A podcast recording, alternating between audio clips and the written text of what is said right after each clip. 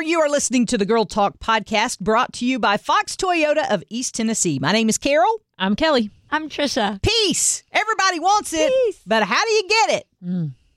There's like a song for that, or a symbol for that, or maybe a generation for that. Oh, yeah. And they find it at Woodstock. Is that where they found peace? I don't know, but I'm looking in Amazon. Yes. Free shipping, peace. Yes, please. Yeah.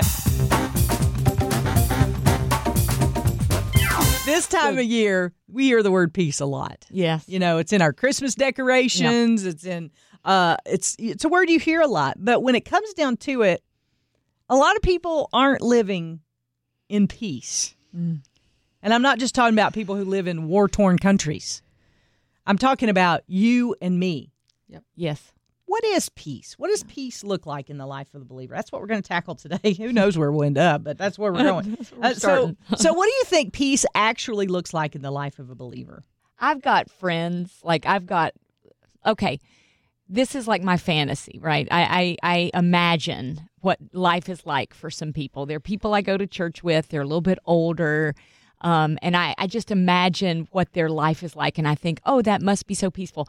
I'm positive that their life is not like the way I imagine it to be, but yeah. I envision for them this peaceful life where they're retired, they wake up when they want to, they have coffee and breakfast together, they have a Bible study where they kneel down in the floor and they pray for their grandchildren, and they get up and they go mall walking, and you know, this is the life that they have. Yes. and it's so peaceful, and they've got no problems, and this can't be. Yes, it's their life. They float on clouds or something. Yeah. They float on clouds. They have no problems. No problems. No worries. They politely turn down problems.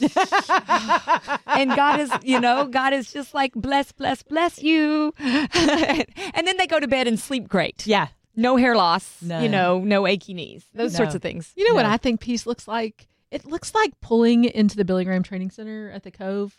Every single day.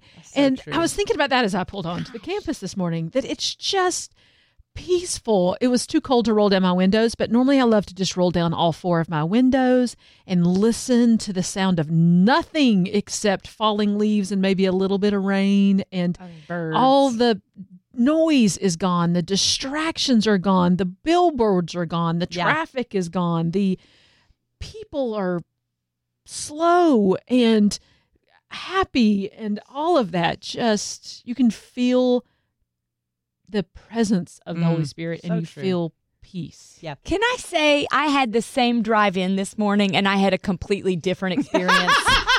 And I think that's a great example of what we're talking about. Same leaves, same trees, same nice people, moving slowly. Yeah. I'm running late. I'm stressed out. I'm worried about stuff. Did you honk at somebody? I didn't, no, okay. But I may have given a side glance to somebody who was driving too slow. I couldn't get around them. I'm running late. So that's a great example that it can be peace or it can not be peace. And I chose for it not to be peace today. But you're right. The second you said that, I was like, oh, my word. It is beautiful, and I didn't take 1 second to appreciate that this morning. Yeah, I've said this fall, God has really been like pressing into my heart that there are things that I've created for you to enjoy each and every day that you totally miss. Yes. Yeah. Like, y'all drive the same way to work every day? Yeah. I do it every day. Oh, yeah. Well, depending on which kid I drop off at school first. But pretty much. Relatively, yes. Your routine stays the same. Well, he was just like, hey, did you notice that tree I put over there? Mm. Did you notice that? I took a walk the other day, and it was like, man, you could hear the birds singing, and the leaves were like a million different colors. Oh, yeah. A million different shades of the same color, and it was like, whoa. And he was like, yeah, I made all this for you to enjoy, and you rush by it every day. And I'm like, I'm sorry. You know, but when we talk about peace, I think peace is a pace. Can I say that? Yes. Peace is a pace. Mm-hmm. Okay. And perhaps a choice. It is. It's one of the things I heard Trisha say. Yeah. Peace is a choice. You know, I always go back to the verse in Philippians chapter 4 where it says, you know, don't be anxious about anything, but in every, you know, we all know that verse. Right. And then the second part of that verse says, and the peace of God. And here's the part that always throws me, which surpasses understanding. Right. Which I think we are, that's such a foreign concept to us because we feel like we got to understand everything. Yeah. And when I say, what does peace look like? We feel like we're going to break it apart and we're going to analyze it and we're going to see how you got there. We're going to get 3 steps. We're going to get those down and we're going to be, and I don't think it's the same for everybody because I think, God in his inspired word put that in there for Carol Davis because she feels like she needs to understand everything. He's like, hey, Carol, you're not going to understand peace. It's a gift. Mm-hmm. It's a pace. But it says the peace of God, which I can manufacture my own peace, doesn't last very long, and it's not fulfilling. Mm-hmm. And I can do that through pace. Mm-hmm. I can slow down and say, and I can, put on, spa music or something and say, this is peace. Yeah, I could manufacture that myself. But this verse says, and the peace of God, which I'm not going to understand, that peace of God will guard my heart and my mind. I don't know how huge that is for you, but it's huge for me because my heart, I think my emotions, and my mind, I think, is my biggest enemy. Yes. And when you experience the peace of God and it guards your heart, your emotions, your soul, and your mind, man, sign me up for that. Mm-hmm. Reading that verse, saying those things out loud to you guys, why would we settle for anything less? Well, it's a very good question because we do. We settle for less all the time. And the reason why we settle for less is because we don't surrender. Woo! Peace. Come on, Kelly. Peace is a surrendered life to Christ, to God's will, to what God wants for us, for God's best for us. And when we don't experience peace, it's because we've tried to take that control back. So true. And we try to own our own life. We try to manage our own worries. We try to do all the things that is really God's to do. Yeah. And if we surrender, we can experience more peace. But who wants to surrender? Because we don't have control when we surrender. Right. And I think it all goes back to a control issue, at least for me. Yes. Oh, for sure. I've heard it said peace is a person.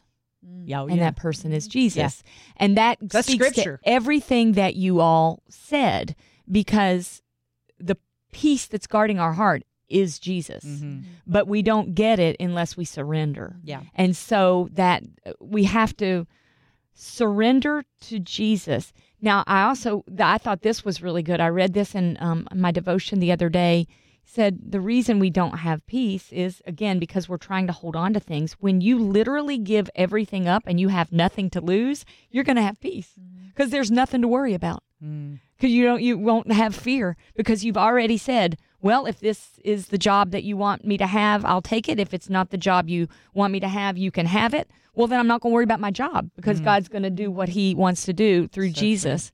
True. So it is that surrender, and the person of Jesus is our peace. So the closer we get to Jesus, the more we surrender to Jesus and what he has for us, the more peace we have.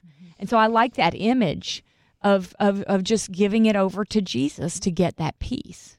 And I think, one of the things that I don't want us to do is talk about lofty concepts and not have practical things that people could take away. Because I think to talk about peace is a great thing. Right. But how do I get there? How do I make that happen? Yeah. Well, I think one of the things we have to do is that to peel back that onion a little bit of the surrender. We don't surrender because we don't trust. And so if we can trust God, if we know that he is trustworthy, then we will trust him. And how do we know that he's trustworthy? Well, we go back and we remember the things he's done before. Mm-hmm. We either remember what he's done in our life and the times he's been faithful, the times he's been present, the times that he's shown up and said, hey, I got this. Mm-hmm. Or if we can't remember those things in our own life, we go back to the word. And we look at the times that he was trustworthy and faithful to the people of the Bible and go, okay, well, if he's going to be trustworthy and faithful then, and he's the same God he was then he can be trusted now. Right. And if he can be trusted, then I can surrender. And I think a piece of that surrender, right along with what you're saying, is remembering how much he loves us. Oh, yeah. So we can't surrender without knowing that. So here's the thing I'm hearing from you gals, that surrender is very rarely what it is on the surface. Surrenders. Explain what you mean. So you get to the beginning of a day, and you have a schedule. Like I don't know about y'all, but a couple days this week, my days have been just like I wrote everything down, and I was like, ain't no way I'm gonna get all this done and be at these different places I need to be. You know, those kinds of days. Yeah. So you lay that before the Lord and say, okay, Lord, I'm going to give you this day. What that is not is saying, God, I want you to put your stamp of approval on my day. That's different. That's not surrender. Correct. Mm-hmm. Correct. That's affirmation. Mm-hmm. That's right. But surrender is saying, Lord, here is what I have planned for today, but I'm willing to do whatever you want to do. So interrupt my plans, shake up my schedule, cancel the things that you want to fall off my plate, and I'll just be here waiting to see what you do. Mm-hmm. That's surrender. Mm-hmm. That's hard. Oh, because God will say, okay. Yeah. Well, I did that. I've done that. Yeah. And he's like, okay, I'm going to use your time. Yeah. And all of a sudden something pops up you didn't expect. Right. And it can be, it's like, oh, well, you took me up on that. Well, we get irritated and frustrated because we go back to the expectation of what we have for the day. Yeah, mm-hmm. yeah. And we used to do this old exercise. It's a creativity exercise, but I think it works here too, is they said, ask five whys. But God, I got to get this done today. Why? Mm. Well, I got to get this done because I'm a mom. Well, why do you have to get it done because you're a mom? Well, because if I don't get it done, there are going to be people who think I'm not a good mom. That's a different thing altogether, right? Mm-hmm. And then you say, well, why are people going to think you're not a good mom? Well, you know, I have to keep up this certain appearance for people to think I'm a good... Why do you have to keep up that certain... I mean, you go down that list and do five mm-hmm. whys. You get to the root of the, whatever the issue is. And I'm going to tell y'all, mm-hmm. Carol Davis got some issues down in there. We all do. Like, right? You start asking five whys about why you need to get this done today. Mm-hmm. And you invite God into that process and say, show me. Because I think a lot of things that we do during our day, at least for me anyway, a lot of things that I do during my day, I'm trying to do so somebody will affirm me. Yeah. So somebody will say, hey, that was a good job. Yeah, right. Yeah. You did a good job right there. Man, mm-hmm. you fulfilled your responsibility. Good job. Mm-hmm. And that's not who I am. I'm not what I do. I am who God says I am. So it goes back to this whole thing. I said this to my life group. I said, I wish I could live from the place of being loved instead of living from needing love. Mm. Two totally different things. Very different. If you know you're loved, you operate so differently than you do when you need love because you're doing things for love, not from love. Mm-hmm. And God's just really been like, we're going to just uncover this. What's right here? Ooh, what is that? You know? Mm-hmm. And so lovingly showing me things like that kind of interrupt my happy and don't bring me peace at all. But I have to wrestle with those hard questions. I think about my kids, for example. Mm-hmm. When they were young, they may not have liked what I told them we were going to do. Right. But they did it, mm-hmm. you know, and they seemed joyful and peaceful because they knew that we were going to make good decisions that were in their best interest. And they trusted you. Take care of them. They trusted us. They trusted our love. And not everything was wonderful, but they were peaceful. And at night they would go to sleep knowing I'm loved and mom and dad are taking care of me. And tomorrow when I get up, everything's going to be okay. And that's where we can be. That's so good, Tricia.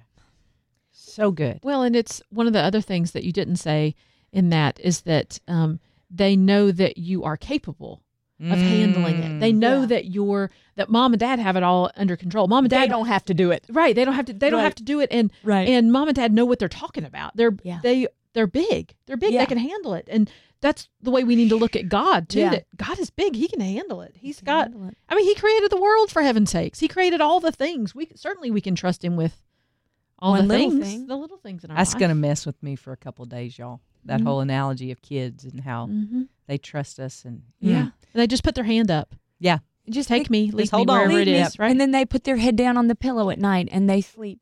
Mm-hmm. Because they know. It's all okay. And we can do that too. And think about all the different examples there are in the Bible too of how we're compared to children. If we have the faith like a child, and that's what that is. It's the faith like a child. Yeah. So is that how we get peace? I think that helps. I think we create an environment to nurture peace by remembering what God has done, remembering how much he loves us, and surrendering. I think it's a daily, minute by minute. Yeah. Personally, I am struggling right now with something, and peace is not a feeling. It's not a feeling of the spa. Right. It's not. Yeah, and I think that's one of the mistakes that we make, too, that it's a feeling and it's emotionally a place where we hang out. You know, it's when we have no responsibilities and we can get a massage and have mani-pedi or whatever. Yeah. You know, we try lavender. That's us trying to manufacture peace. I mean, there's nothing wrong with any of those things, but that's us trying to manufacture peace. And I think you're right. We do try to make it an emotion, and it's so much more than that. Yep. It's not a feeling, but there is a feeling that follows peace. You know, it's a constant choice. And you can breathe, I think. Yeah. It's a constant decision to lay down our own burdens and give them to Christ. Yeah. So, faith of a child. I would also, there was a lady I came in contact with years ago, and I heard her speak, and she had lost a daughter to cancer. And just her story was heartbreaking. I bet.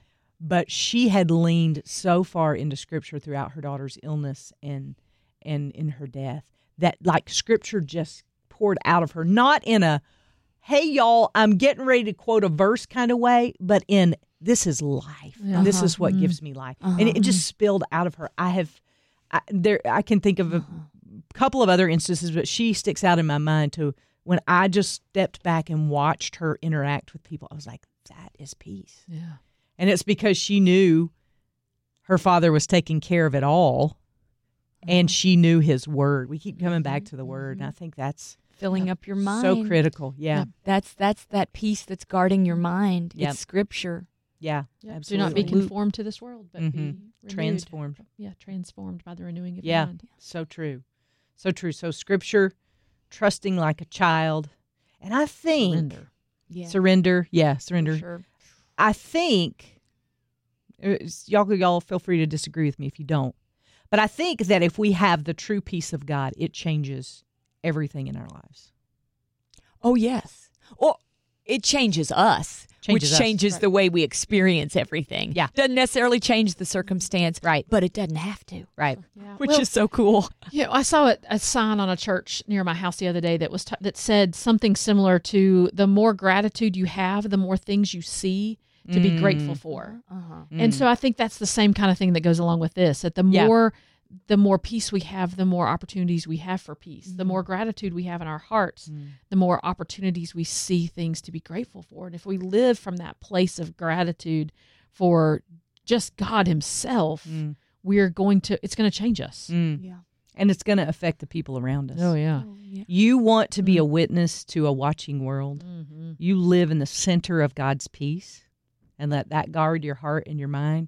People can't help but want that. Yeah, I mean, really, when I stood back and watched this lady, and it was at a conference situation, and she came off stage, and people were it was like a magnet. They were drawn to her. And she was very quick to say, Christ in me, the hope of glory, is what they're drawn to. It's not me. But that's been an example to me my whole life since I saw her, is that if you live in the center of that peace, it will draw people. They'll want to know what you have, because I don't know if you've noticed it or not, but there's a whole lot of people looking for peace. Yes. And finding it in all the wrong places. Or not finding it in all the wrong places. Yeah. Right. Finding a plastic substitute somewhere. And so that is why we exist, is to hold up that hope of Christ. We're not perfect at it, and you don't have to be either. But you can experience God's peace, and we'd love to hear from you. We'd love to pray for you. Mm-hmm. We'd love to be a part of helping you surrender those things to Christ and seeing God work in your life and living like a child and really living in God's Word and God's truth, letting that saturate and change you. We want to hear from you. If you want to email us, you can, girltalk@thelightfm.org. You can also check on the Facebook page, Girlfriends of the Girl Talk page. We'd love to hear from you wherever you interact with us. And hey, share this podcast with somebody else. That's how more people find out about Girl Talk.